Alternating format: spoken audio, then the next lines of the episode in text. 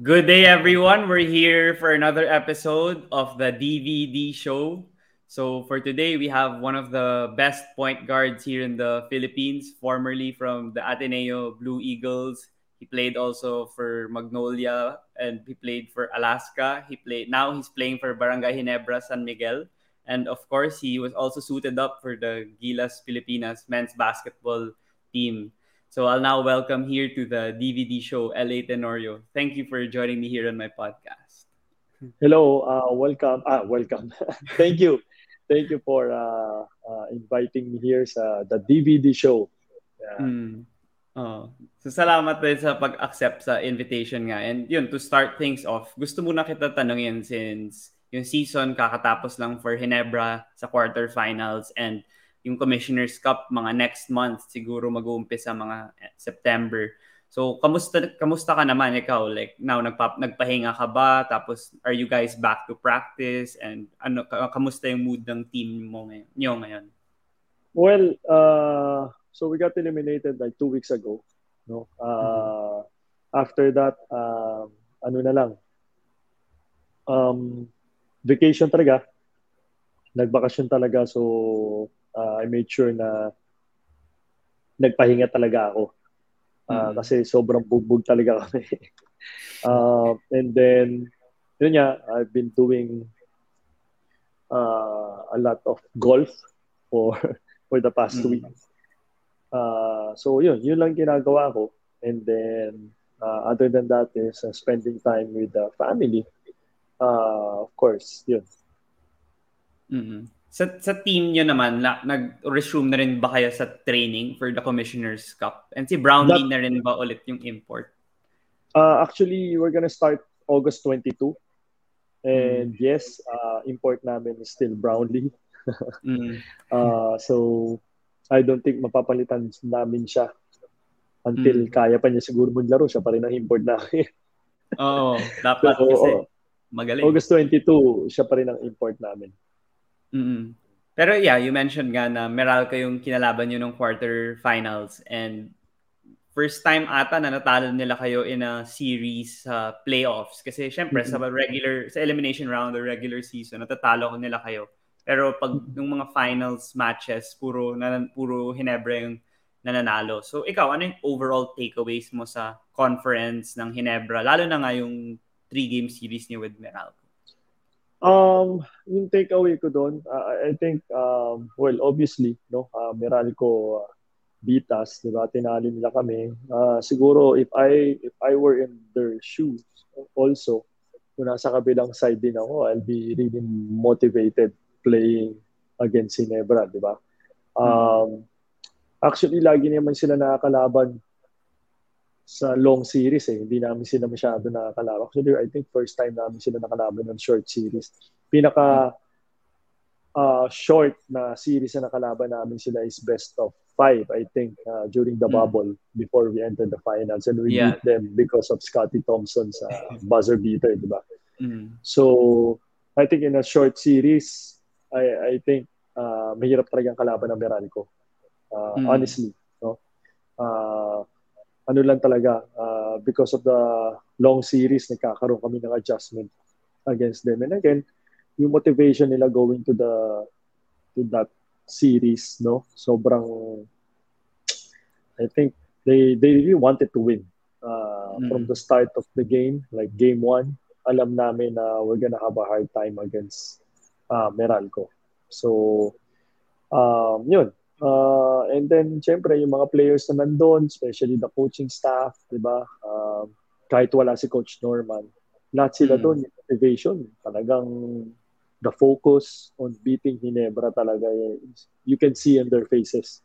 You know, and mm. how they play, how they defend, you know, how they execute and make adjustment, talagang alam mo na gustong-gusto nila kaming talunin.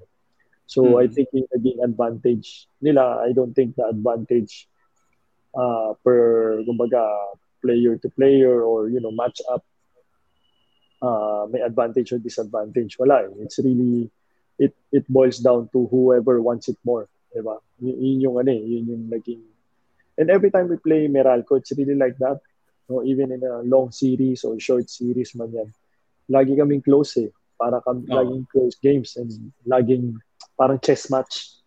Oh. 'Di ba? Win, mananalo kami, matatalo second game, tapos mananalo Meralco, ganun eh. Mm. 'Di ba? Uh, back and forth eh. So mm. talagang um ganun yung matchup namin. So yun, eh, it just happened na talagang they made a big shot, they made a big play. So, yun. Ganun talaga. Mm. Oo nga, yung breaks of the game talaga kasi nga si Raymond Almazan, siguro kayo din hindi nyo akalain na siya yung titira ng game winner kasi out of mm-hmm. all the players, I mean, sila Newsome or si Black yung yeah. mas capable or mas asahan mo na mag-create yeah. pag last few minutes. Pero yeah. yun, naiwan nga si Raymond and na-shoot niya, kaya yun, breaks of the game nga talaga. Yeah. Pero yung yun nga, yung Meralco, they've been playing you guys in five, seven games series in the semis and finals. Pero this season, ang dami na nilang nabago na players ever since your first matchup.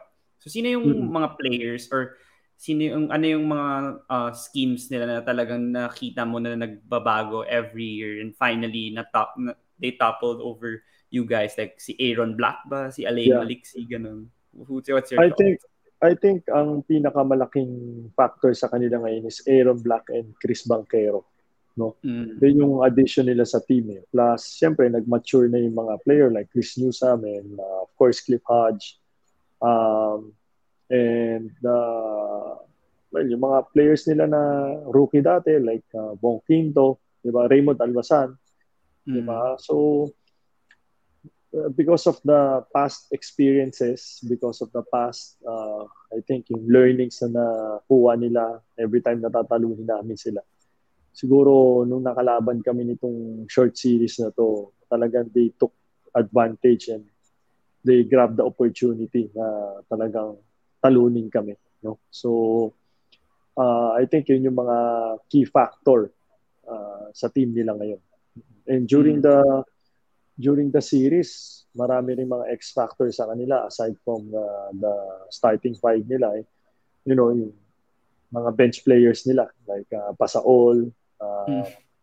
uh, si sino isang ano nila, yung isang big guy nila si Kyle Pascual. Kyle Pascual. Oo. Isang game. Kyle Pascual. So, uh, hmm. ano, uh, hats off to Meralco, talagang uh, they did everything mm-hmm. para talunin talaga kami.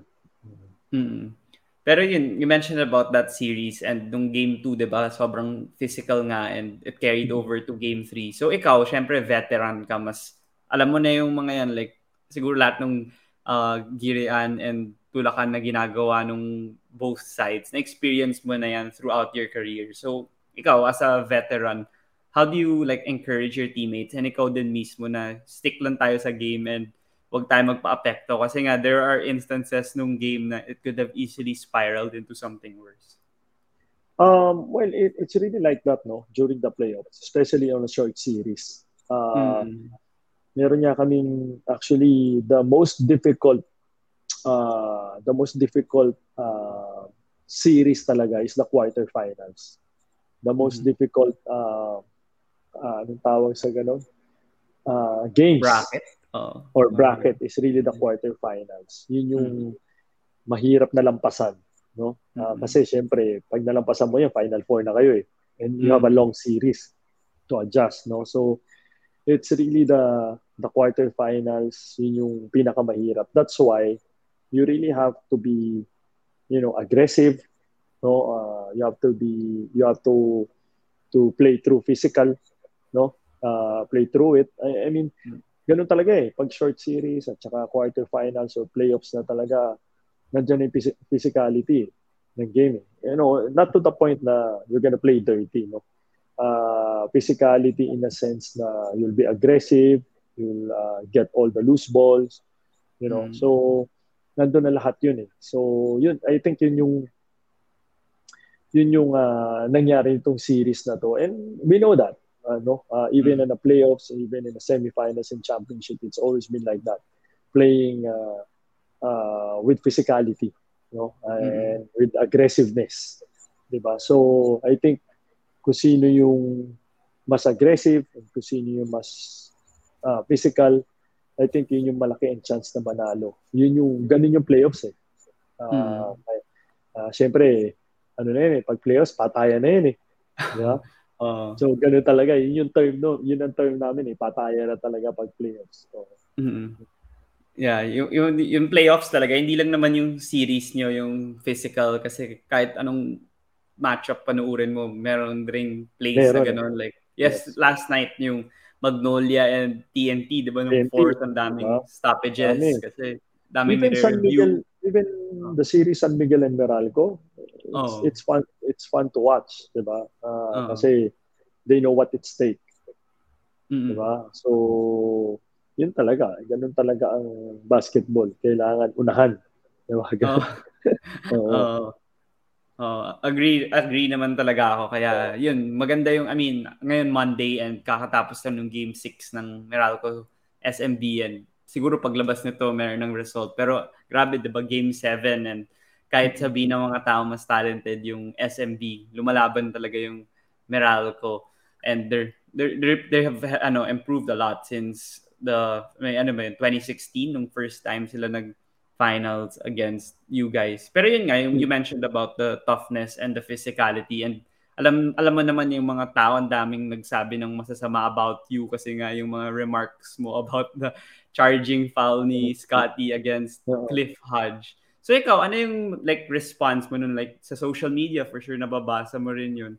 Ano pinapabayaan mo lang ba sila ganun or alam mo rin naman siguro nga na charging talaga. It's just the heat of the moment. And as a player, I mean, I play high school ball or yung mga papawis dyan. Siyempre, pag teammate mo, kakampihan mo, I mean, it's a do or die match. Eh. So, eh, ano yung uh, response mo naman doon?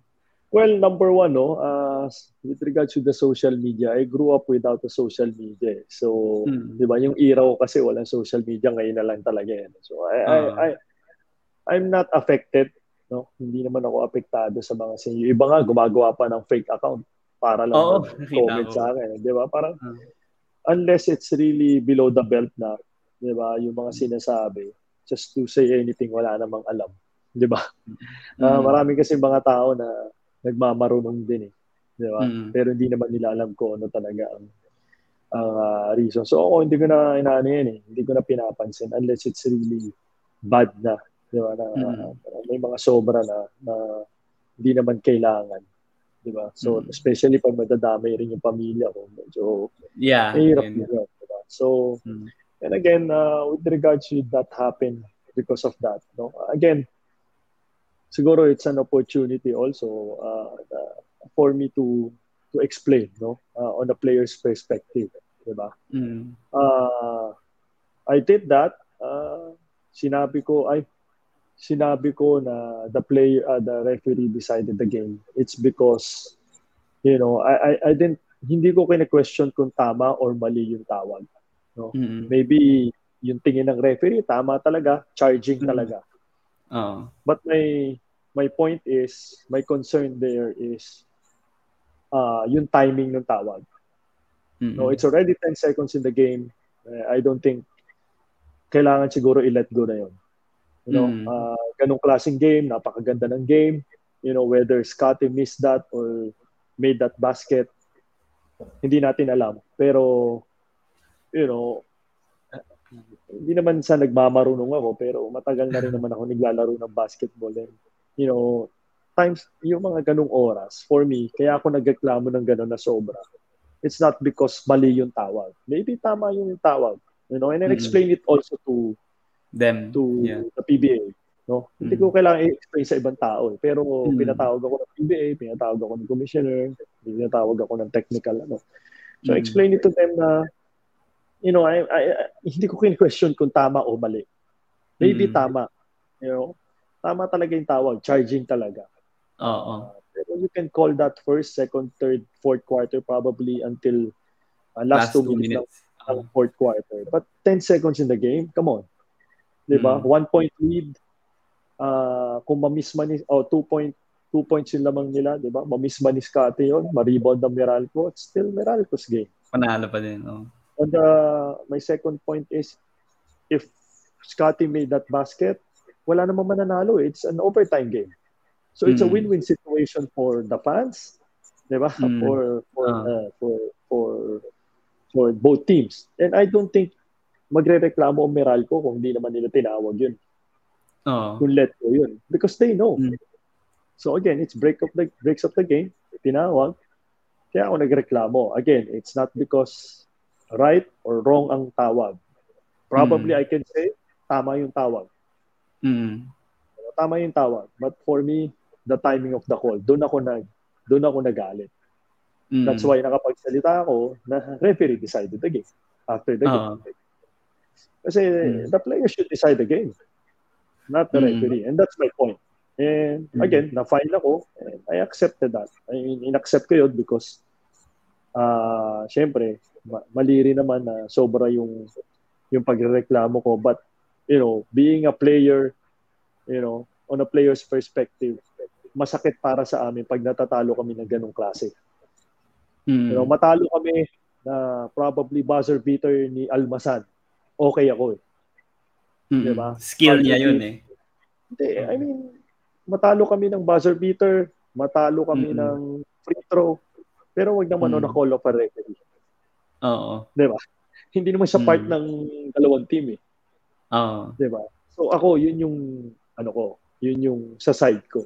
Again, Mm. maraming maraming tao na nakikisaw-saw na hindi naman nila alam kung ano ang ah, Oo. mga mga ganyan eh, mga ganyang klase. Ang tinitingnan lang nila is whether tama or mali ang tawag.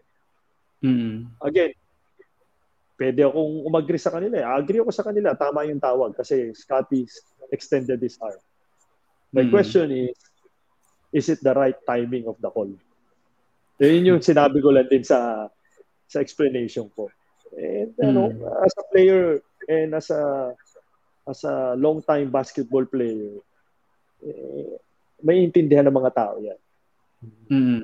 And again, hindi ko naman kailangan i-explain na sa mga tao. Pero sinabi ko na rin sa'yo, so bahala na kung may dinig sila sa podcast mo. Matauhan sila. Sana. Pero Oo nga. siyempre, siyempre, yung mga tao, hi- hindi naman nila naiintindihan yan. Ang nakikita lang nila is kung ano nangyari sa game. But deeper than that, hindi nila maintindihan yan. But again, uh, I apologize din sa nag-apologize naman ako sa PBA and uh, the technical committee kay Sir Eric Castro. Nag-apologize ako because of my action. Mm. But they, naiintindihan nila where I'm coming Mm. from. So, Mm. yun. Yun, yun na nangyari nun. Uh, ako, I'm not, I'm not, uh, marami nagsasabi, grabe daw magreklamo sa referee. Nagre-reklamo ako kasi alam ko, alam ko na mali ang tawag. Pero hindi Oo. ko nire-reklamo pag alam kong tama mali. Ah, tama ang Mm. tawag. Diba? Ganun lang Mm. yun eh. And that's, that's me. I mean, that's how I, uh, that's how I get my, you know, my focus and doon mo makikita na talaga I'm into the game. Na Mm. very emotional ako. eh, very passionate ako sa game. Yun ako, hindi ako Mm. pwede hayaan ko lang, tatawanan ko lang kahit mali na. Hindi. Mm. Diba? Eh, hindi pwede yun. Diba? Oo. May times, may Oo. times na pwede mong tawanan lang. May, Mm. pero sa mga ganong situation, eh, hindi pwede yun. Kasi, I mean, masyadong ano eh, masyadong importante yung game. Mm. So, yun. Oh, oh, agree nga naman ako. Kaya naiintindihan din kita kasi I don't know kung naalala mo pa nung bubble, 'di ba, yung Milwaukee and Miami naglaban. Tapos I think last one second tapos final si Butler something na hindi I don't know, foul yata talaga yun. Pero I don't know if they should have called it kasi it decided nga the game. Yeah, Yung- ganun eh. Pa, pa, pa, Mm. Hindi kasi maganda yung ganun eh. Mm. Diba?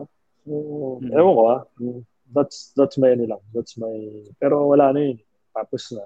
And Oo. at least nasabi ko yung piece ko sa sa PBA. But still, fine pa rin ako, 20,000. Ganun talaga. Oo. Oo.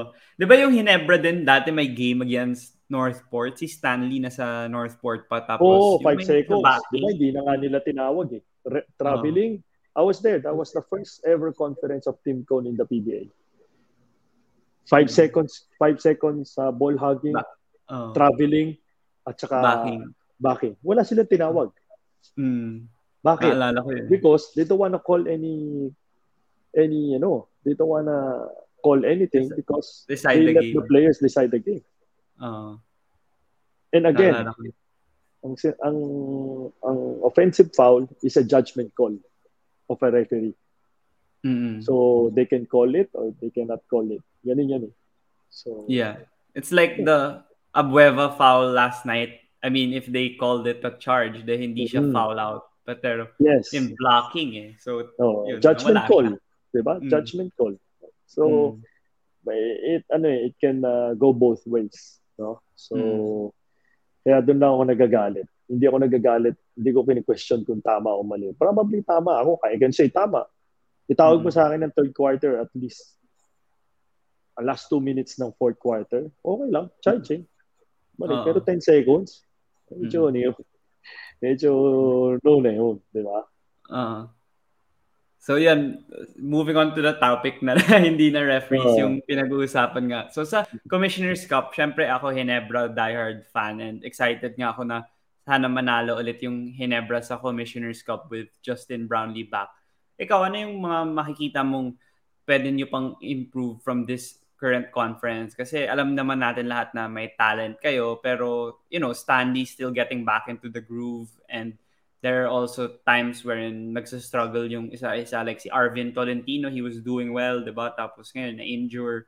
So ano yung nakikita mo as the uh, one of the elder statesmen of the team and the veterans? I think um, uh, the things that we have to improve on is really the consistency of our game. No, mm-hmm. uh, we cannot uh, uh, win games or we cannot uh, reach our goal if we are inconsistent. Mm-hmm. You know, we we play we play not perfect. We play our A game on this game and then the next game no. Ano mo yun? And uh, we really have to to take a look at our defense uh, we're talking about technicals, no? Mm-hmm. We really have to take a look at take a look at uh, our defense. Kasi kailangan talaga namin uh, improve ang defense especially uh, uh, teams are becoming really stronger now. And then especially next conference we're playing against 610 imports. Mm-hmm. and we only have a 6-4 import 6-5 import. So we really have to be focused on uh, defending and uh, and focusing on uh, being consistent no uh, every game mm-hmm. and yun, yun nga Hinebra is really known for their defense because yun coach Tim like sa lahat ng interview niya na napapanood ko like yun talaga yung number one priority niya na you know everything starts defensively kung wala tayong kwento di sa defense today mahirapan tayo manalo yes. pero yun naman other side of the floor diba people keep saying din na parang Hinebra runs the triangle well now they're not kind of correct anymore mm-hmm. kasi nga you guys run something different. So ikaw as a point guard, kailan ba yan nag like nag-try si coach Tim mag-insert ng ibang mga style or ibang mga philosophy? And paano yung as a point guard, paano mo sila parang paano mo napapa-adjust yung mga teammates mo? Kasi syempre iba-iba yan. Yung iba kuha nila kaagad yung new system. Yung iba nahihirapan. So how do you do that? Well in practice kasi coach Tim is very ano eh he's very uh, detailed oriented coach no mm-hmm. uh, sobrang detalye talaga niya uh, uh, he's a natural teacher so tuturuan mm-hmm. ka talaga if you're not getting the the system right uh, he will show you he will do it uh, uh, paulit-ulit, no? Mm. Uh, repetition talaga for him to to kumbaga parang kaya niya ginagawa niya yung repetition is para maging we create habits, no? Uh, mm. sa pagdating sa game. So ganun siya eh. So me as a point guard, I don't have to kumbaga I don't uh, have a hard time na during games, mm. eh, pag during 5 on 5 na or during practice na kasi tinuturo na ni Coach Tim sa amin. Kumbaga ako, I, I remind, ano lang, uh, I remind them na, oh, ganito yung ginawa natin ng practice kay Coach Tim, di ba? Hindi ko na kailangan turuan talaga. Kumbaga reminders mm-hmm. na lang to them. Oh, so, yun. And so far naman, you know, uh, our, our players naman are smart enough, you know, to to understand the system right away because actually we're a veteran team Mm. Uh, so, alam na naman namin kung paano talaga. So, yun. Uh, ngayon kasi nag-evolve na yung basketball eh. Kaya medyo yung triangle nawala talaga sa picture. Eh. Uh, mm. uh, I forgot lang kung kailan namin inabandon yung triangle. But, you know, uh, sa mga games ngayon, iba na eh. Mm. Di ba? Uh, ibang klaseng laro na. So, uh, nag-adapt din naman si Coach Tim.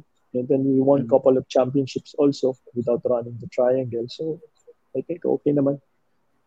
Mm. Di ba meron pa rin mga iba na parang yun yung start, like yung yung setup, pero iba lang yung movement, ganun, or may mga more screens. Kasi, I mean, like, more pick and roll sa taas. Kasi dati, di ba, like, less yung ganun, mas madaming, yung yeah. si JDB yung papasa. Oo. Ano, But, yun. correct. Um, talking about technicals, yes, we, we, we start in a triangle position. Pero, mm. it's different na eh. Sobrang ibang, ano na, ibang uh, uh, movements, no? Ibang mm-hmm. movement na rin. Mm-hmm. Yeah, Siguro as, because you know, of the because of different personnel na rin. No. Uh, kailangan syempre mag mag-ibang personnel, ibang hindi naman pwedeng ibang personnel kami ngayon, tapos triangle pa rin, di ba? So, iba, mm. iba na rin eh. Iba na rin ang personnel. Oo.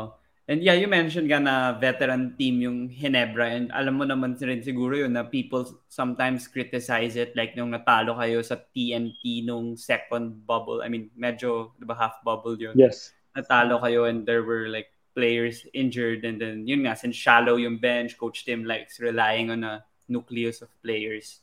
Sila Ken Salado, ganun and these other players. They weren't, I don't know, people were saying uh, they should get more playing time, etc. Pero ikaw, as a leader of the team, how would you explain to the people then yung style ni Coach Tim na pag yun, kayo nila Nards Pinto, nila Scotty muna yung mga pinalalaro and then sila, I mean, they can develop on their own but yun nga, he just likes focusing on the veterans and you guys and yun talaga yung style niya. Well, sinabi mo na rin, yun talaga yung style niya eh. And uh, mm. uh, he's been winning a lot of championships because of that style. Diba? It's hard to mm it's hard to kumbaga parang uh, go away to that uh, uh, system or style kung mm. yun yung nagpanalo sa ng maraming championships eh. Mm. Di ba? Mm. So I, I, I think uh, siyempre mga tao gustong palaruin. Uh, again, it's not it's not like that eh. Sa kahit kaninong team naman eh. 'Di ba? Sa kahit mm-hmm. sa ang team naman, meron talaga nababangko at nababangko, eh, 'di ba?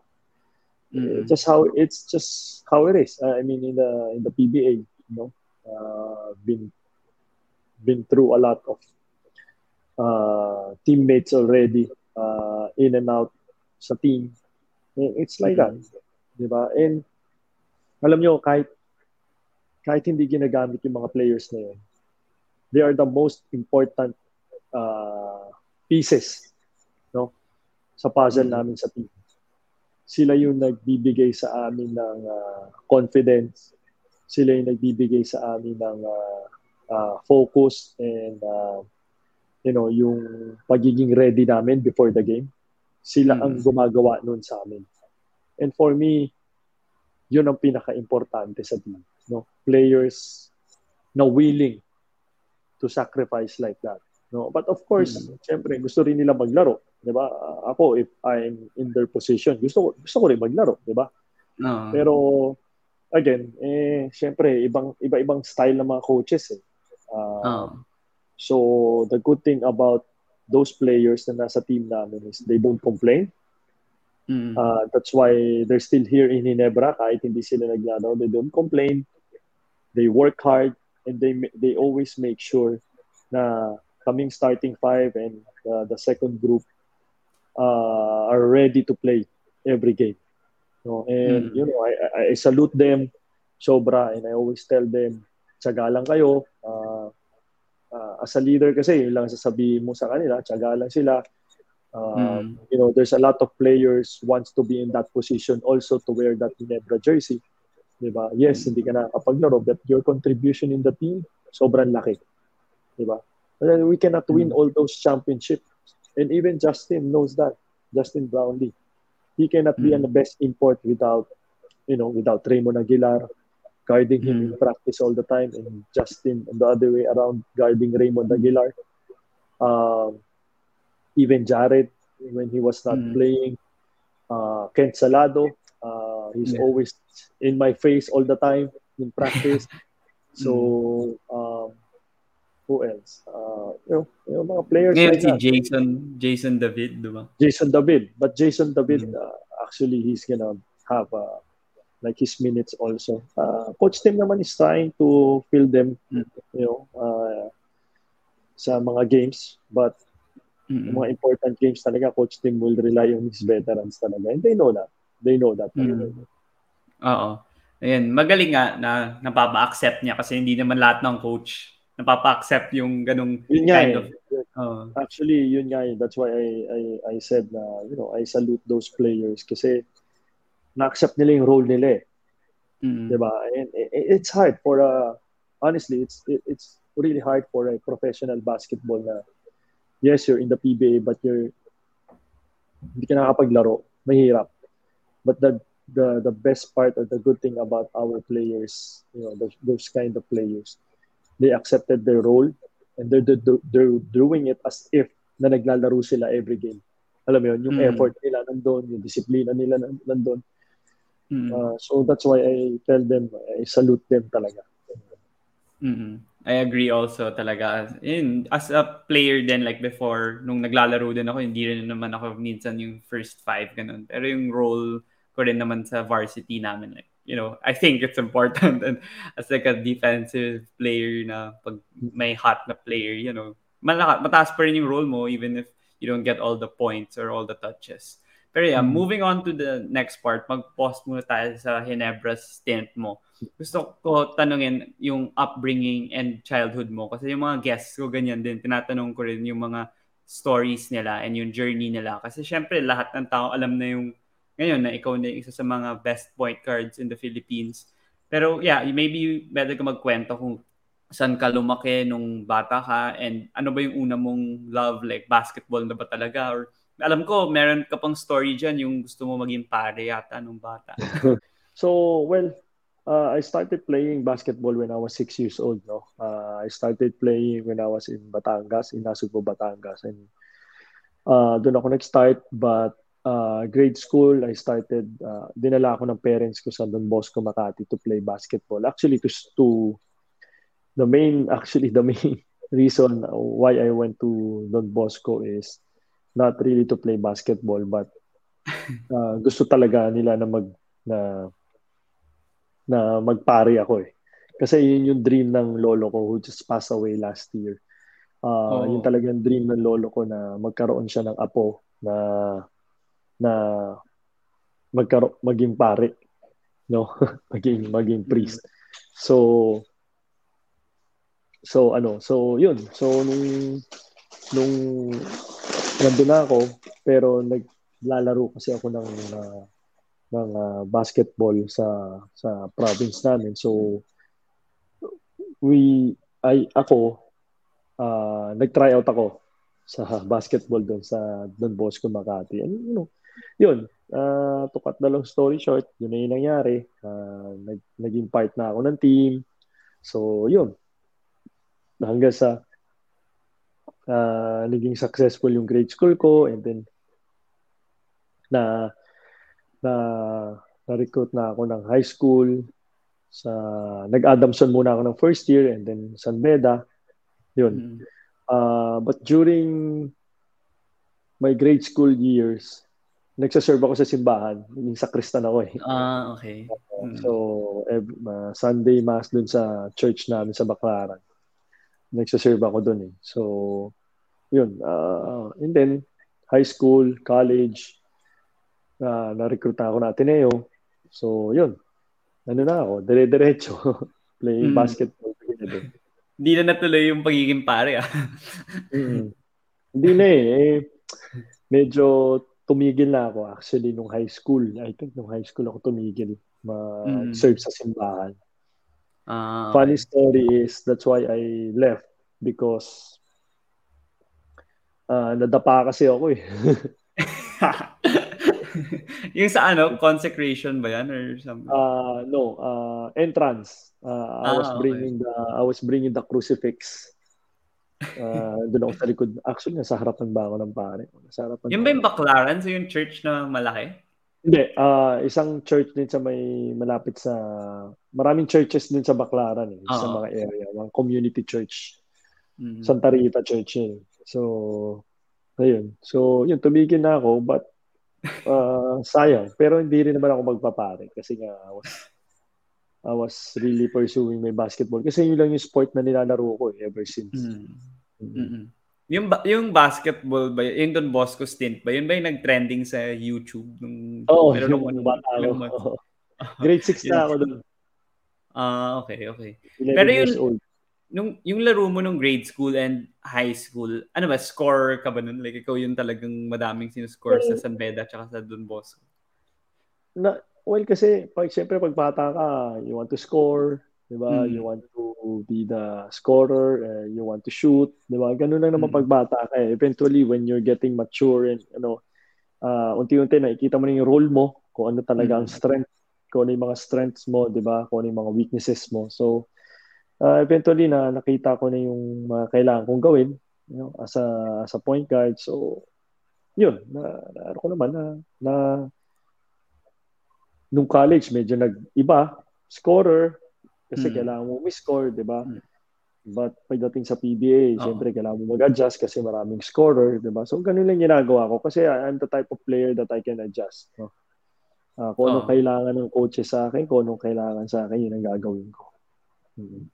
Mm, that's great. That's a great attitude nga. Mm. Siyempre, yeah. yan yung isang isa dahilan kung bakit naging successful din yung career mo. Pero yun, yung isang part that I wanted to ask was since, you know, UAAP nga, you went to Ateneo okay. and I'm 100% sure na iba yung recruitment nila before and now. And yung I interviewed din si Willie Wilson yesterday and sinabi rin niya yung players nga nung time niya, hindi naman palipat-lipat. Like, I'm pretty sure now, alam mo yung mga players, like, kumare, I don't know, various reasons. They don't want to stay in this school residency, then the following year, iba na yung school.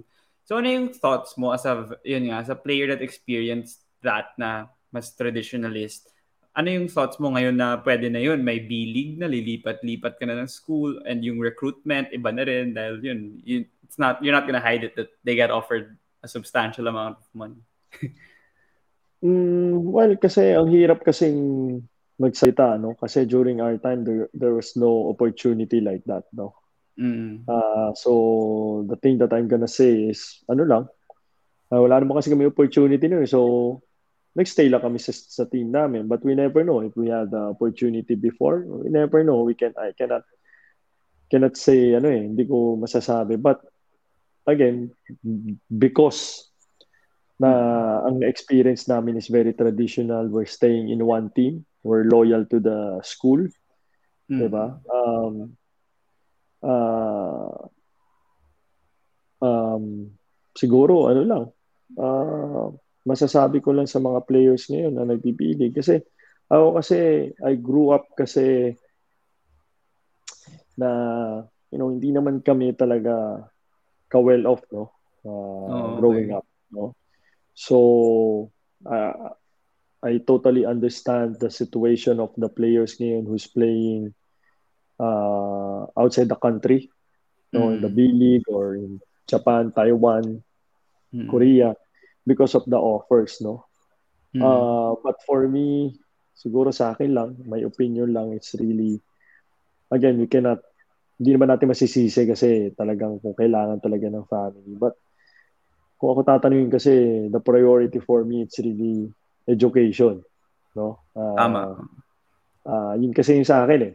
Di ba? Mm. Other people or other players will go for money mm. uh, because they really need the money mm. no uh, for the family mm. but my sa akin lang when you when they are not playing in a school or nung hindi pa sila nire-recruit Oo. Uh, bawa isang player from Lasal or Ateneo Mm-hmm. Hindi pa yung isang magaling na player ng Ateneo or Lasal nakuha sa ibang bansa after oh. second year of their college years. Uh, ano ba ang naging buhay nila before they got recruited? Oo.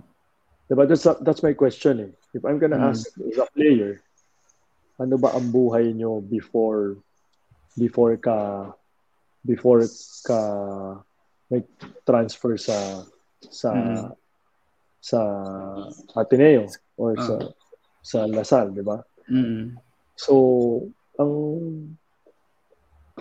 ang akin lang is parang if you if you parang kung kayo na na na nag-survive no before kayo before ka na-recruit kung ang family mo nakaka-survive, 'di ba? Before mm. ka na-recruit ng Ateneo Lasal, eh, 'di ba baka naman makaantay. Oo. Uh-huh. 'Di ba? Mga feeling. But again, baka hindi naman hindi naman natin masisisi kasi syempre malaki ang offer, 'di ba? Mm. But for me kasi it's really education, no? Mm. So, again, eventually if you're really that good, kikitain mo yung uh, uh, salary na gusto mong makuha, no? Mm. Uh, sapat para sa sa lifestyle or kung sa family mo to support your family, 'di ba? Mm. Yun yung sa akin. 'Di ba? So mm. hindi hindi kasi ako yung era kasi namin, yung time kasi namin, hindi kami nagkaroon ng opportunity na ganyan. So, hindi rin namin alam. But again, uh, I am grateful na nakatap nakatapos ako sa school. And mm-hmm. then ngayon, I'm this is who I am right now, playing in the PBA. You know, mm-hmm. I'm not, hindi ko hinabol ko ano yung mga you know, mga nakukuha ng ibang players, di ba? Hindi ganoon mm-hmm. eh. So, mm-hmm.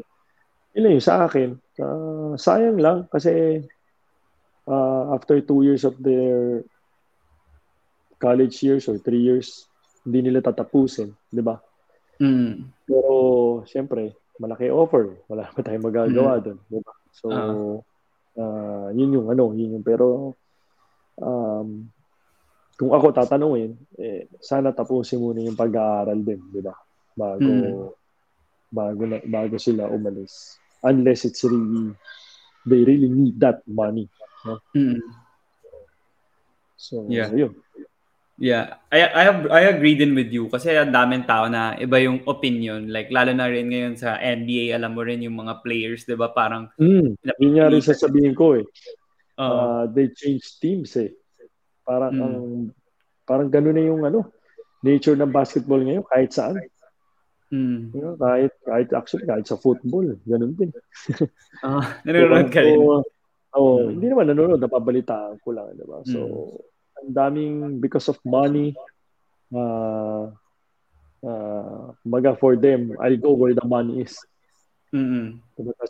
I don't care kung ano sabihin ng ibang tao eh, hindi naman natin sila masisisi but iba-ibang mm-hmm. opinion ng tao yan ako ang mm-hmm. opinion ko is uh, gusto kong matapos muna sana sila ng pag-aaral if mm-hmm. they cannot finish the, their playing years sa school, at least makatapos sila ng pag-aaral. Napakagandang opportunity na makatapos ka ng pag-aaral at the same time, makukuha mo yung mga gusto mo. Makukuha mo yung sweldo na gusto mo, makukuha mo yung uh, mm-hmm. pa- pangarap mo, di ba? So, mm-hmm. kasi after that, what? You're playing as an import sa ibang lugar. You're only good as your last game as an import. No. Yun ang tatandaan mo. Kasi, import ka eh. Pwedeng mm. next year, ay, mas magaling to, palitan na natin yan. Oo. Oy, mas mata to, palitan na natin yan. Diba? After that, paano na? Kung palitan mm. ka. After mm. one year. Yes, nakaipon ka. Mm. Uh, pero yung ipon mo na na one year na yon dalawang araw, kaya mong busin yun eh. Sa ngayon eh. Diba? Uh. If, if you're gonna change your lifestyle, that's what I'm saying. Mm. Diba? But if you don't change your lifestyle, I think makaka-survive ka naman kahit hindi ka pumunta ng ibang bansa to to play right away instead of you know finish your study diba na yun lang sa akin uh, diba? Mm. so oh, wala wala pero again wala naman tayong magagawa doon di man natin masisisi kasi nga eh mm. kailangan talaga uh, they really need the, the money and the opportunities there na hindi sila makano which is mm. okay din Oo. So ikaw naman nga, since people would say nga na yung education, di ba you study for what, four to five years in college kasi nga gusto mo magkaroon rin ng knowledge and yung experience na syempre yung basketball hindi naman forever so baka kailanganin mo rin yung ganong style of, you know, yung knowledge na nakuha mo after you retire from basketball. Pero I don't know, people have other opinions on it on why they feel that having a degree or having a diploma or having that experience in college or masters isn't as, as important kung professional player ka na. Pero I don't know, kasi ako, mas important pa din. Kaya tumataas yung respeto ko like si Steph Curry, di ba? Siyempre pumunta na siyang NBA dahil superstar na siya. Pero didn't he come back? Like he just graduated recently from Davidson. Tapos si Vince Carter din, di ba yung isang player. And for sure, meron din mga dito local players na nag-PBA pero konting units na lang tapos tinapos na nila. Kasi mm. syempre, importante nga. So, paano mo ma-explain sa mga fans mo yun or sa mga tao? Well, um, I don't know eh. That's, ewan ko ah, sa school kasi kung saan ako nagpunta, I'm not a, and I'm not, I'm not an A student. No?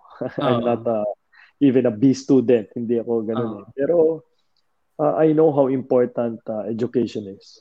No? Mm-hmm. And, uh, lagi kong, lagi nire-remind sa akin ng mga magulang ko and all my advisors growing up, basketball is temporary. Mm-hmm. Maybe you're good today, tomorrow you're not good anymore and you're out already. Mm-hmm. So ano ang fallback mo? 'Di ba? Mm-hmm. Yes, you you get millions of peso in one year. Mm-hmm. And then knock on wood, you got injured or they replaced you. Mm. What's happen next? Anong mangyayari sa susunod? Diba? Mm. And yung milyon na yon, if you're not careful, madaling mawawala sa kamay mo yon. Mm. Diba? Especially if you're if you're still starting, no? So you're gonna buy a house, you're gonna buy a car, you're gonna mm-hmm. support your parents, you're gonna mm eat three times a day or probably four times a day. Diba? So, ano rin eh, uh, you have to, ako kaya ako, ay kung hindi naman sa sa kumbaga parang uh, tinatayo ko yung bandera ng Ateneo no but yung time yung time namin kasi mm-hmm. lahat kami ng mga nag-Ateneo nakagraduate kami and nag-PBA yung iba actually karamihan mm-hmm. nag-PBA yung time namin but now they're not in the PBA they don't have any problems mm. I mean, they're okay they have jobs they have good mm-hmm. jobs i mean not only job but they have really yeah. good jobs no yeah so hindi nila hinanap na oy dito ako sa mas malaking salary no probably that's that's ano eh that's the thing na natutunan ko siguro sa pagiging you know mag-aaral sa Ateneo no mm-hmm. so and that's the perfect example of uh, parang mawala na lahat, wag lang ang education. Mm. Diba? Parang ganoon eh. So, yun. Kasi money will, money will come. Mm. Doesn't matter if you play basketball or you, or you don't play basketball as long as you work hard. No? Mm. You work hard. So, uh, ako, okay lang ako doon. I mean, again, I I I respect the decision of all the college players who's going pros right away on the other countries mm-hmm. because you know syempre magaling sila talent wise skill wise but sana pagbalik nila or matapos ang laro nila doon eh balikan nila yung pag-aaral nila you know mm-hmm. uh, baga parang use the that money to go back to school and study again at the same time play again sayang sayang uh-huh. Sayang. Mm. Mm. Agree talaga nga ako sa mga sinasabi mo. And syempre yung, yung ganung mindset din, nakatulong din yun for sure sa on the court play mo nga. Kasi yun nga, mm. yung players sometimes, you know, they just wanna play well a lot of, you know, score a lot, ganun. Pero I know you, you, you have a more of a selfless mindset, team first. Mm. iniisip mo yung betterment of the team. So, syempre, hindi naman nagyayabang pag ikaw nagsabi. Pero kailan nag-start yun na yung mindset mo na gano'n na team first, you know, parang Chris Paul type. Yun yung palagi sinasabi ko sa mga tao, parang Chris Paul type of player na you know, you have yung assist mo hindi naman like super taas pero when you watch the game yung impact mo mataas compared to the other players even if the point total doesn't show it well it started when I played in the PBA you know mm. uh, um baga, ano yun eh uh, San Miguel drafted me di ba so mm. when San Miguel drafted me grabe yung team namin eh Mm. Olsen Rosella, Don Don Ontiveros, there's Danny Siegel, Dorian Peña, Danny Ay, Lordy Togade. So, it's Stack a very talaga. stacked talaga na team. So, mm. you know, when when Coach Olsen, when Olsen Rosella talked to me, you know, you really have you really have to find ways na mag-fit ka sa team, no? Mm. You can you can kasi coming from a five years five year five years na playing years sa Ateneo na scorer ka, scorer ka, inaasahan ka, sa iyo lahat ng hmm. bola, ikaw ang dumiskarte, ganyan ganyan. Pagdating mo sa PBA at sa team na katulad ng San Miguel, parang medyo you have to find ways para hmm. mag-fit ka sa system at make sure na uh, makukuha mo yung, makukuha nila yung trust mo kagad or yung uh, respeto, makukuha mo kagad respeto nila by, you know, making them happy. You know, mm. distribute the ball. So, yun yung sinabi sa akin ni Olsen dati. No? You cannot uh, compete with them with regards with scoring. If you score, mm. that's already a bonus. Mm. Kasi, syempre, may mas magagaling sa'yo eh. May mas scorer sa'yo sa team. Uh. So, papahirapan mo pa ba yung basketball? Of course not. You know, mm. if you hmm. need score, give the ball to Danny Siegel. Make sure that he's gonna get the ball in that. Yun lang ang yun lang ang ano, yun lang ang ano doon, ang uh, challenge doon is how will you give them uh, the ball in a scoring opportunity already. Uh-oh. Uh, in their comfort zone. So I think yun yung naging na-develop ko all throughout the years, no? Not being a scorer. If I score, it's bonus. No? Mm. Uh, but the leadership and you know making making sure that the that the players and the team inside the court is uh, organized no so yun yun lang yung ginawa ko all throughout my career scoring wise yes bonus eh di I cannot I cannot say na I am a scorer hindi uh-huh. hindi kasi daming scorer Uh-huh. I'm gonna categorize myself as a scorer, baka hindi ako umabot sa ganitong sitwasyon. Kasi ang dami kong naging teammate sa scorer. So sa San Miguel nga, yung team na yun, when I transferred to Alaska, dami I have. Billy Miller, I have mm. Jeffrey Cariaso, I have Tony De La Cruz, I have Sonny Tos, I have mm. you know, Reynel Hugnatan, may JDB pa. pa ako, may JDB pa ako. Mm. So wala akong room no mm. in, to be a scorer kasabay nila no uh, scoring wise yes uh, uh, nagkakaroon din ako ng opportunity because of our system na equal mm. opportunity when we run the triangle diba so and then when I transferred to Ginebra I have Mark Agiwa JJ Eltonbrand mm. I have uh, Scotty uh, ngayon hindi, si Scotty ngayon uh, uh. I have Stanley Pringle Uh-huh. And uh, of course, nandiyan din si Japet and Christian Stan Hardinger. So, ano eh, uh, all throughout my career, I never see myself as a scorer. Talagang opportunity-wise, yes, I have to be aggressive. Mm-hmm. But my priority is really to organize and making sure that all my teammates are happy in the end of mm-hmm. the day. And uh, making sure that they getting the ball in the right spots. Mm. So, yun, magandang attitude ngayon na pinapakita mo na consistent talaga yun all throughout your mm. career. Pero yung isa pong consistent is, pag wala na nangyayari sa team, tapos alam mong kailangan nyo manalo, ikaw na lang yung magsuscore. So, kailan nagsiswitch naman yung mindset na yun? Like, I don't know, do you just like think about it, kumari pag time out na, ah, kailangan ko na mas maging aggressive, yung mga threes mo, yung mga floaters mo, or sinasabihan ka ba ng coaches or ng teammates mo? How is it like? Kasi capable ka nga, like nung game 6 against Meralco nung Governor's Cup Finals, medyo nagsa-struggle nung first half, tapos wala na. Nung second half, nung you were red hot, tapos na yung laban, wala na chance yung Meralco. Yung mga ganong example. So, gano'ng um, kahirap yun? Or paano again, yung yeah, switch? Again, opportunity.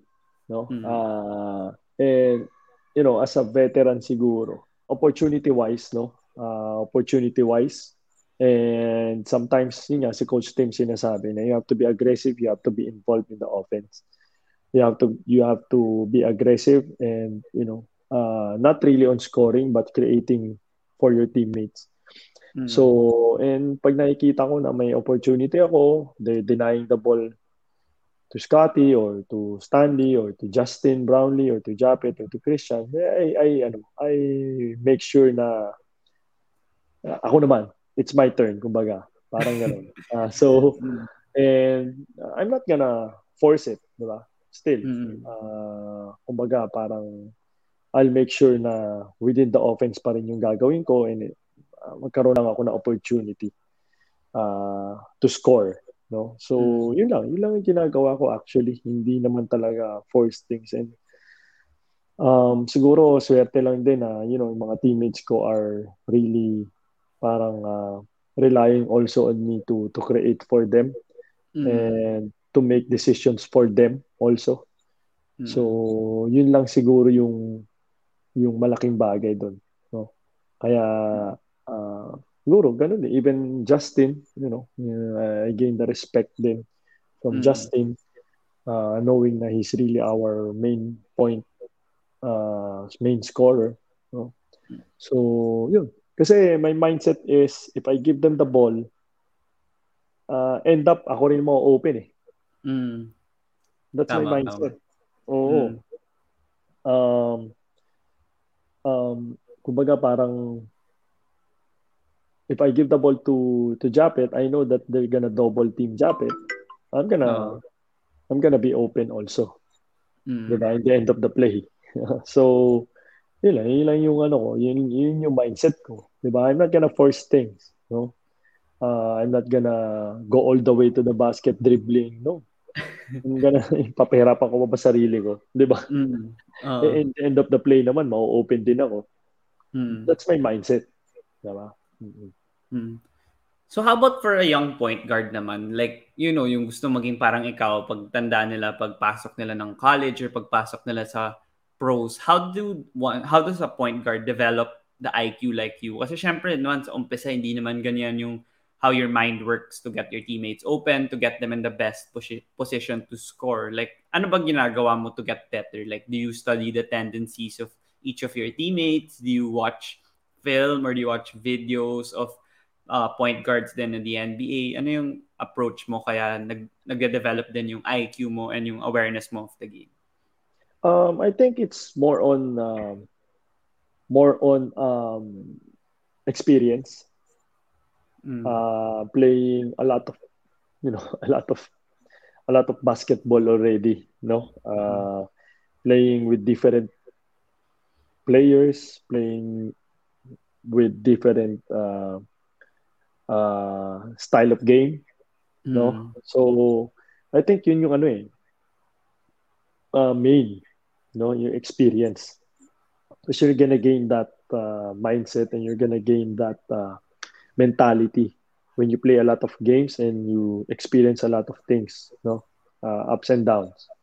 Mm-hmm. And ako, personally, you know, I I, I make sure that I know the tendency of my teammates. I know the weaknesses and the strengths of my teammates.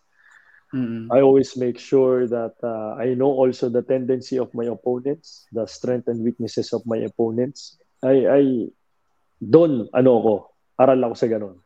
No? Mm, uh, okay. Because I want to I want to have an advantage with them to mm-hmm. them. Ano ba? I, I, I have to I want to to have advantage against them no uh, uh, during games. Uh, kaya pinag-aaralan ko din sila, 'di ba? Uh, pinag uh, during games naman, uh, I adjust myself kung anong ginagawa nila sa akin defensively. If mm. they doing this or doing that, then I have to just in, uh, adjust in in the game. So ganun mm. ako eh. And natutunan ko na yan all throughout my career. And being a smart player, being a uh, smart point guard, it will not, you know, you cannot be like that one year, two years, three years. Doubt. Uh, you really have to, you know, learn every day, every Mm. day, and then hindi mo na lang mapapansin. You're, you know, you're doing it like naturally already. Mm. So, ganun eh. Ganun, ganun ako. Hindi ako overnight lang. Ay, maging best point guard ako. Ay, maging matalino ako ngayong araw. na to. Hindi eh. Mm. It will, nagkakamali ako. Dami ko nga mga lapses eh. Di ba? Ah, Nagkakamali din ako. Di ba? Ang dami kong mga, kumbaga parang bagay na pagkakamali na hindi mo ina-expect sa akin. yeah, yung NLEX, people... O, isa yun. Yun. Yung English, dalawang Mm. beses nangyari sa akin yun eh. Back, oo. way back. Oo. Nangyari yun eh.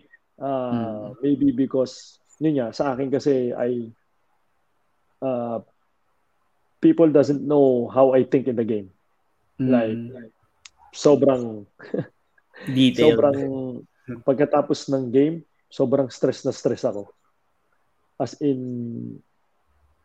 para akong, para akong nagtrabaho ng overtime sa opisina. 9 to 5. Oh. na ang daming iniisip, na ang daming sinusolve na problema. Ganun ako.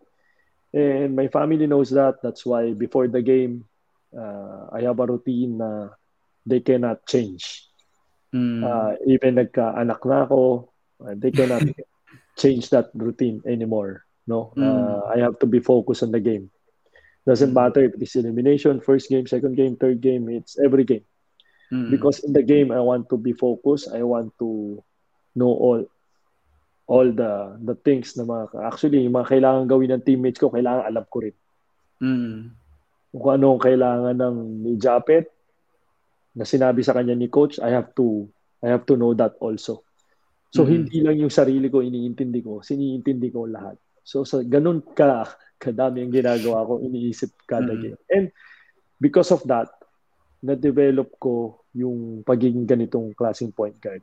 Uh, Mm. Because of that, you know, I, I'm, I'm, you know, I'm, I'm learning a lot, no. Uh, And because of that experience, uh, naging ganitong klaseng point guard ako.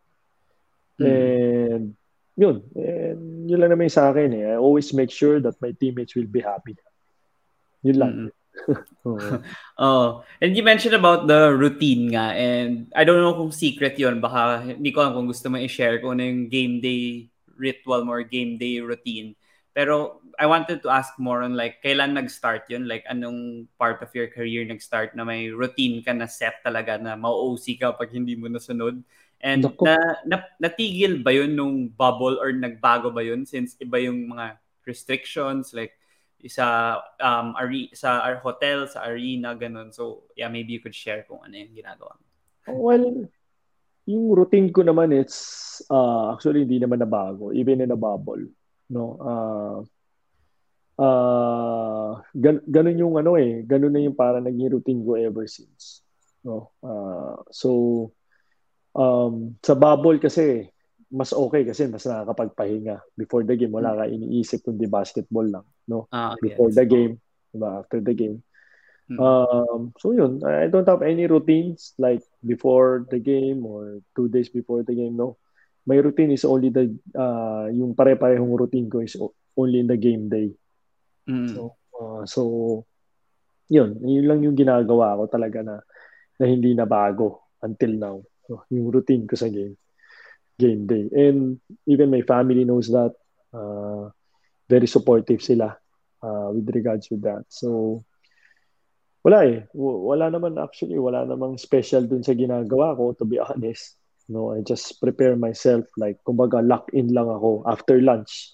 Kasi usually, ano na ako eh, ang games namin, always second, Second. games, mga 6.30, ganun, di ba? So, Mm. you know, after lunch, after lunch, ano na ako, lock in na ako. Kung ano yung mga kailangan kong isipin, kung anong mga gagawin ko lahat, kakausapin ko before uh, pagkagising ko, kakausapin ko mga anak ko, uh, kung anong mga kailangan kong gawin sa bahay, gagawin ko. But after lunch, lock in na ako. Kumbaga, isipin ko na doon ako magsisimula. Going to the game, uh, during the game, uh, before the game. Iisipin ko na yan lahat ng mga kailangan. So, g- eh, ganun lang ginagawa ko. And then, mm-hmm. kaya sobrang stress na stress ako after the game. Uh, grabe adrenaline ko kasi ang dami ko iniisip sa game. Mm-hmm. Mm-hmm. Pero so, was there ever a point that you felt na nag-overthink ka naman sa isang point of your career yeah, for, for one naman. game? Yeah, nangyayari mm. ako na nag-overthink ako. And sometimes, actually, pag nag-overthink ako, that's the time na ang pangit ng laro ko. Mm. Diba? Ang pangit na laro ng buong team. Kasi medyo overthink na. Diba? Mm. Sobrang masyado na nag-iisip. Wala nang instinct. Mm, diba? okay. So, yun. Mm-mm. Yeah. Yung sinasabi mo ang routine mo rin, meron ka rin bang routine sa ano mo, extra work or workout? Kasi nga, alam naman ng lahat ng tao that you haven't missed a game in your PBA career. So, an- meron ka rin bang routine doon na your family would know or your friends would know that you keep would you that you you've been following consistently and when was the last game that you actually missed or like in your life uh when I was in Ateneo back in 2002. Mm, okay. Matagal uh, so, na. Yun yung, matagal na rin. Yung nagkaroon ako ng uh, hairline fracture sa hand ko. Right hand. Mm-hmm. Dito. Mm-hmm. So, yun. Uh, pero bumalik ako ng Final Four and then we won the championship. So, ah, okay. Yun yung O2. Hindi ko makakalimutan yun eh. O2 yun. Oh, so, mm-hmm. wala namang ano, special. Actually, alam nila, uh, workout ko, the day, nag-workout ako the day before the game before practice and then uh, before practice kasi syempre di-discuss yun ako anong gagawin nyo the next day sa game di ba you mm. watch videos uh, preparations di ba so doon pa lang iniisip ko na. And then refresh ko na lang yan the next day before yun nga after lunch. Iisipin mm. ko ay ito yung napag-usapan namin kagahapon so ito yung kailangan namin gawin. O ito pala dapat uh, si Japet at si Christian ganito ang gagawin sa ano ganyan ganyan. Na ako. So mm. uh, ganun yung ginagawa ko extra work before practice and um uh, yun wala naman eh actually wala namang special eh wala namang special na ginagawa ganun lang pero ikaw lang yung ganun yung parang Iron Man Mara, well, marami naman actually sinasabi ko mas marami pang mas disiplinado sa akin. Ah, diba? okay. Oh, mas marami pang disiplinado sa akin. How they eat, how they work out, how they recovery. Ako kasi recovery ko, yun. Grabe ako mag-recovery. Like after the game, before the game, two days before the game, after practice every day. Grabe yung recovery ko. I invest time talaga during my recovery. Para sa akin, yung pinaka-importante, recovery. Mm-hmm. Ikaw nag-initiate nun or may nagsabi sa'yo na yeah, gano'ng important? Ay. Oo. Ako, 2000, in, I started that 2000. Nasa Ateneo pa ako. Ah, okay. Yung na gano'n na recovery. Mm. I never missed that kind of recovery.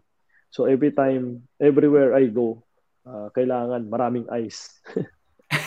so, uh kaya uh, magastos ako sa ice. mm. So, yun ako. Tapos, I invested on a lot of you know, uh, dito sa bahay, mga kailangan ko for recoveries. So, mm. yun yung ginagawa ko. Mm. How about naman yung pagiging tough player mo nga? Since nga, alam mo naman na you work out well and you, you people would think na siguro, like, kumari si JJ Barea, di ba? Like, you know, pareho kayo na height and you played physical against him and people would think like Terrence Jones, 'di ba? Parang yabang-yabang ng itsura niya nung mm. inaaway ka niya nung nagkaalitan kayo noon. So, pa pasan mo naman nakukuha yung courage na yun? Like, some people would say na, you know, pag yung mga ganun, wag mo na patulan and everything. Pero ikaw, like, you still, like, uh, you know, argue. Ay, yung sa Greece pa pala, yung isa, I forgot to mention, yung Greece World Cup, yung nagka-issue mm. rin, something, uh, di ba, may sinabi uh, yung Greece something with you. So, uh, saan ang gagaling rin naman yung fire na yun as a point guard and as the leader of the team? Ganun ka na rin ba before? And how do you, like, also control it? Ganun. Um, uh, again, as I mentioned a while ago, I am very passionate no, with regards mm-hmm. to playing basketball. I'm very emotional. Uh, mm-hmm. Dahil sa sobrang dami kong iniisip every game. Uh, I wanted to win every time. Uh, ano eh, uh, during the course of the game, kumbaga parang hindi mo na iniisip na mas malaki siya sa'yo o you know, mm-hmm. mas malaki katawan niya sa'yo. kasi whenever you step whenever I step on the court, I always think that we're equal. Mm. You know, tayo lahat equal tayo. Nandito Mm. ako, nandito ka rin, 50-50 chances tayo. Mm. Uh, you have a, uh, you're five inches taller than me. I am shorter than you. But still, we're in the same court. We have 50-50 chance. Oo. Alam mo yun? Uh, isa lang ang Mm. bola eh. Di ba? Mm. Minsan yung bola na sa akin, minsan yung bola na sa iyo. So, eh, we have 50-50 chance, di ba? Mm. Yun lang yung iniisip ko. Hindi ko iniisip na, ay, going to the game, ay, disadvantage kagad ako sa player na to. Hindi ko Mm. iisipin yun. Kasi, pag inisip ko kagad before the game yun, wala. Wala ako. Mm. I'll be intimidated right away. Oo. Diba? I cannot, I cannot, you know, hindi ako ganun eh ever since. I want, I want people to think, I want my opponent to think that uh, I'm not intimidated. Eh, mas gusto ko nga, mas na-intimidate sila sa akin. Mas gusto ko.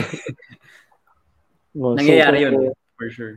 Uh, I don't know. I don't know kasi Ah. hindi ko naman natatanong na. But uh, Mm. going to the game, I am not intimidated on anyone. No, whether you're younger than like 15 years younger than me, or you know 15 years or 10 years older than me, uh, Mm. I cannot be intimidated to you as long as we're in the same court. Mm. Kung dalawa ang bola mo, yun, pwede na gagamitin pag shoot. Eh, mahirap. Ah, ano yun? Yung Mm. baga, doon pala, isipin ko, ay, dalawang bola na ginagamit. Talo na ako doon. Pero Oo. hindi. Di ba? Eh, Isang Mm. bola lang tayo, same court lang tayo, same size of the court. Di ba? Mm. So, mm, yun lang iniisip ko. Ah, Mm. Wala, wala akong ano eh. Wala naman pareho tayong PBA player, that that means pareho tayong magaling. Di ba? Mm. Kaya nga tayo PBA players eh, di ba? Um, So, yun lang. Yun lang naman sa akin. Kaya hindi ako na-intimidate. Hindi ako, kumbaga, that's why I'm very passionate and very emotional during the game. You know, mm. I'm into the game talaga. So, yun. Daming yung fans na gusto magpa-picture sa during warm-up. Wala. Every, talagang, basta pag nag-warm up na ako, as much as possible, I really wanted to to be locked in right away. Oo. Hmm. Mm. Pero yun, nakakatawa nga, 'di ba? Sabi ko sa'yo kanina before we started, yung picture ko nakasama ikaw. Half time pa yun eh. Hindi ko nga alam Oo. bakit ano paano nangyari yun, pero I think meron mga nagpa-picture tapos sumali lang ako tapos naka-Hinebra jersey. Tapos yun yung nagpa-picture ako kasama kita. Pero yun nga, since yeah, you're a point guard and you're um, one of the, you have an illustrious career with all these championships, finals, MVP, national team, and everything. I know you started also coaching with Letran and I don't know kung, yeah, I think Letran, tapos dati nag-appearance ka rin sa D-League and then I think yung um, pagiging analyst mo, nag-try ka rin yata for, I don't know kung NCAA yun. Tapos sa UAAP, di ba, nandun ka sa Nandun ako. sa, oo. sa pool pero hindi ka na hindi ko kung naka-cover ka ng game for Hindi pa. UAE. Hindi pa. In, oh, hindi ka naka-cover pa. Kasi sabay So, nung yun. playoffs eh. Ah, okay, okay. So yun, I wanted to ask since of course yun you've been playing basketball for the longest time. What are your like ultimate goals pa after this na you're already a champion and you've accomplished a lot? What do you still want to achieve? Maybe inside and as in, as a player, maybe not even as a player na off the court. Um, ako, ang main goal ko now is, well, of course, uh, more championships, no? Mm. Ilan naman ang goal ko while while I'm still playing. Siguro uh, I I I I want to win more championships, no? As Mm. much as possible, no? Uh, secondly, uh, ako siguro uh, in this point of my career, uh, siguro ang gusto ko lang talaga is to, you know, whenever I play, whenever I step on the court, no, doesn't matter kung kung anong klase, but whenever I step on the court and play, I I want lang sana na, you know, to inspire a lot of people. No? Uh, not necessarily um, uh, not necessarily aspiring basketball players, but in general, no, uh, Mhm. people. I want to inspire them. Uh, just just playing basketball, no? Maka-inspire ako ng mga tao. So, yun yung yun yung goal ko. Yes, if I'm I'll be in coaching, automatic naman yan, matuturo ako yung mga bata, eh, 'di ba? But, mm. you know, while playing, um, sana marami ako na-inspire na tao, natutulungan na tao by playing basketball. Uh, mm-hmm. Until now, no? Uh, sana na-inspire ko sila whenever they see me playing, uh, you know, in a very passionate way, no? Because parang kami, parang ako sa akin, if I'm playing basketball, they see me na parang I'm very passionate. That that means I I I love my job. Mm. Because basically, what we're doing is, this is our job. Mm. Diba? So, kung binabaliwala ko lang, patawa-tawa lang ako sa game, hindi ko mahal ng trabaho ko. Pero, oh. if I'm like this, kung ano yung nakikita nila sa akin, that means uh, I love my job. You know, mm. I, kumbaga parang pinag, pinapahalagaan ko yung trabaho ko. Uh, I, I, I want to fight for my team. I want to fight for my teammates also. So, ganun ako. And in the end of the day, I I really wanted to inspire a lot of people by, you know, by me playing basketball. Mm-hmm. Mm-hmm. Wala kang parang pa post-career plans, yung pagiging coach or yung pagiging um, analyst? So, Masaya yun. So far, so far wala pa akong pwede. Kaya actually ginagawa ko na naman ngayon eh while oh. playing, di ba? So, uh, I like it. I'm enjoying it actually ibang ano naman perspective naman but mm-hmm. for now hindi pa yun yung priority marami pang actually uh, kulang na kulang na yung time ko uh, playing practicing and recovering mm. Mm, okay so, okay so yun, thank you so much ulit LA mm. for joining me here on the podcast. Pero before you go, may mga tinatanong lang ako sa mga guests ko na standard mm. questions. So, Sige. yung isa, yung isa, alam ko naman nanonood ka ng NBA bubble and alam mo yung mga players mas vocal na sila sa so, ano social and political issues ng bubble nung nangyayari sa NBA and syempre mga Pinoy alam mo rin naman na mas laid back and mas shy type yung mga Pinoy and syempre, it's like, it's part of our culture talaga. But then, nung 2022, itong elections and itong pandemic, nung may mga issues with our country, people were more expressive or they they shared their opinions more on social media, which is not all the time right. Kasi minsan iba kung ano sinasabi rin nila. Pero for you as an athlete, syempre may platform ka and may following ka and you could educate these people on these issues, not necessarily take a side or whatever, pero you know, you can inform them and teach them kung ano, educated ka or kung willing ka. Hindi naman like yung pinipilit ka ng kahit sino. Pero in your opinion, yung athletes ba or sports personalities, do you think they could be active or is it okay for them to be active in speaking about these social and political issues? Oh, definitely yes. No, mm. uh, we're still a, we're still Filipino and we're uh, citizen also just like you, just like the mm. other people. It just happened na atleta kami. Pero uh our voice is the same as your voice. It is it's the same as, you know, other people's voice, 'di ba? It's just happened na hmm. atleta kami. Mas marami kaming yun nga, following at platform na na nilalabasan but you know in the end of the day we're we're Filipino citizen and we hmm. are mm. we are we are not really entitled, but we are also parang uh, uh, capable or pwede rin kaming magsalita no with regards with the issue. So maraming mm. sinasabi kasi na you know, may dribble na lang kayo, mag-basketball na lang kayo. No. Oo, oh, 'di ba? Sa states. No, 'di ba? Meron. Oo. Dito kasi hindi pwede. Mm. It just happen atleta kami. Pero pare-pareho tayo, Pilipino tayo eh. Kung anong mm. problema mo, problema ko din. Kasi pareho oh. tayong Pilipino eh. Mm. 'Di ba? Kung anong problema ng bansa, problema ko din 'yun, hindi dahil atleta ako, hindi ko problema 'yun, tapos kayo problema nyo. 'Di ba? hindi pwede 'yun.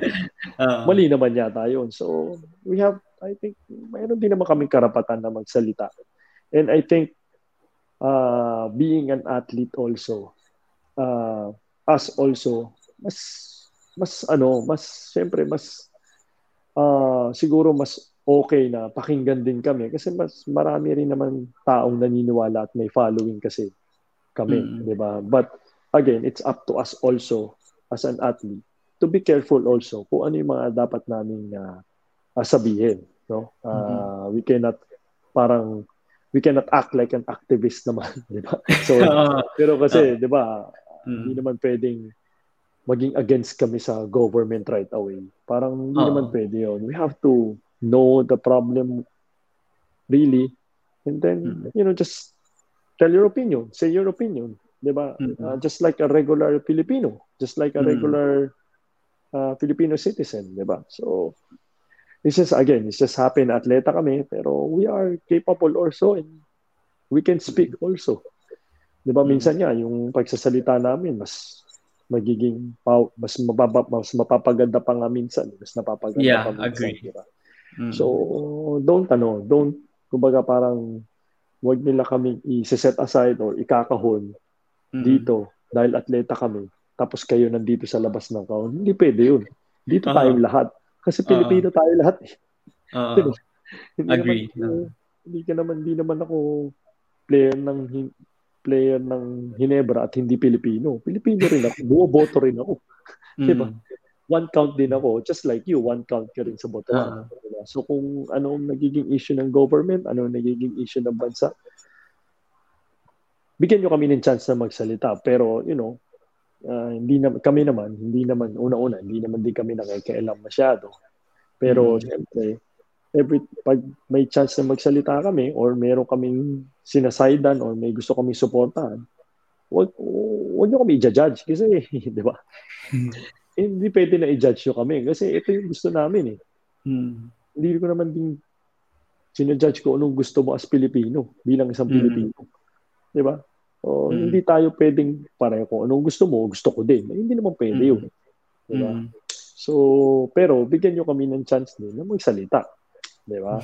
Oo. Uh, Ganun lang naman yung sa amin. Hindi, huwag niyo sasabihin na, oh, huwag na kayong makialam kasi mag-basketball na lang kayo. Hindi pwede yun. Kalokohan yun. Kalokohan uh, yun. Di ba? Uh, Hindi wag na lang din kayo magsalita. Bakit? Empleyado lang kayo eh. Diba? Uh, so, eh, walang ganon. Kaya ako, uh, siyempre, hindi naman ako active sa ganyan. But, you know, if I have to speak on my opinion, I will. Diba? Mm. Wala namang masama. Opinion ko yun eh. Mm-hmm. Kanya-kanya tayong opinion, di ba? But, you know, pero uh, the thing na gagawin ko, uh, na hindi ko gagawin, is siyempre, sira ng bansa ko. Hindi ko gagawin yun. Di ba? Mm-hmm. Same as you or same uh, as regular anyone Filipino else. citizen, anyone mm-hmm. else. Hindi mo sisira ng bansa mo. Di ba? Mm-hmm. Yun ang hindi ko gagawin. Di ba? So, yun. Mm-hmm. Yeah, tama tama yung mga sagot mo yun. Sana mm. matuto rin yung yung Oo, mga eh, nakikinig sa sinabi mo. Hindi, hindi, oo. Eh. Kasi minsan nakakainis pag nakakabasa. Ano kayo magkailan? Basketball. ano na?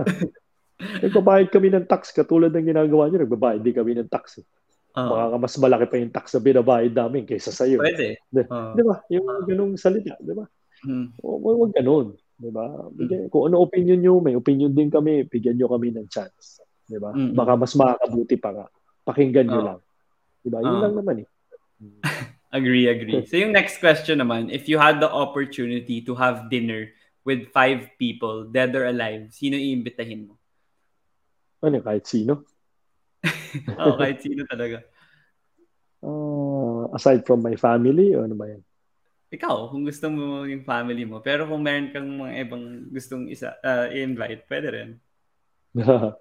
Um, siguro ano, uh, ako five. Siguro syempre my wife. Mm. Dapat nandun siya. Um, Michael Jordan. mm. Madaming Michael, Michael Jordan. Uh, Michael Jordan, Tony Parker. Mm. I have the opportunity to have dinner with him.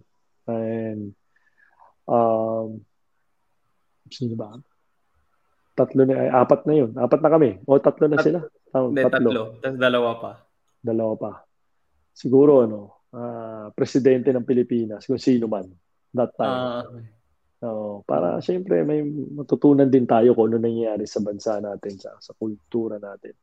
Mm. At saka, ano, uh, siguro, ano, sino ba pwede? Isa tayo ng isang Sino ba pwede? Bayani. Si Jose Rizal. okay, okay. Oh, Jose pwede, Rizal. pwede. Para ma para maintindihan ng mga tao kung sino talaga si Jose Rizal. Diba? Oo, oh, madaming misinterpretation din sa kanya. Oo, eh. eh kasi oh. hindi na siya nakakilala ng iba eh. Lalo na yung mm. mga bata, hindi na masyado. Oo. So yung last question ko naman, alam mo naman na iniimbita ko yung mga athletes, yung mga sports personality sa social media lang or sa email kasi yun lang yung chance ko na makakonect kayo kasi hindi pa ako nagtatrabaho sa sports media and yun, that's great nga na yung mga athletes nagre-respond and dami na rin akong nag-guest as we talked about before the recording. Pero ikaw, since you're part of the basketball world and madami kang kilalang basketball players or even other athletes sa ibang sports, sino yung mga masasuggest mo pwede kong imbitahin sa podcast? Masasuggest? Uh, actually, madami. Uh, tingin ko sino. Uh, have you tried uh, sino ba? Uh, retired or not retired? Ano ba? Kahit sino? Yeah, any, any. Any. Tingin ko ano. Uh, si Jimmy Alapag. Ah, if you okay. can. Oh, hindi ko pa siya na-interview. Hindi mo siya na-interview, di ba? Marami mm. ka matututunan kay Jimmy, marami. Magaling magsalita yun eh. Mm. Oo, si Jimmy. Ma maraming matututunan tayo doon. Mm. Okay, okay.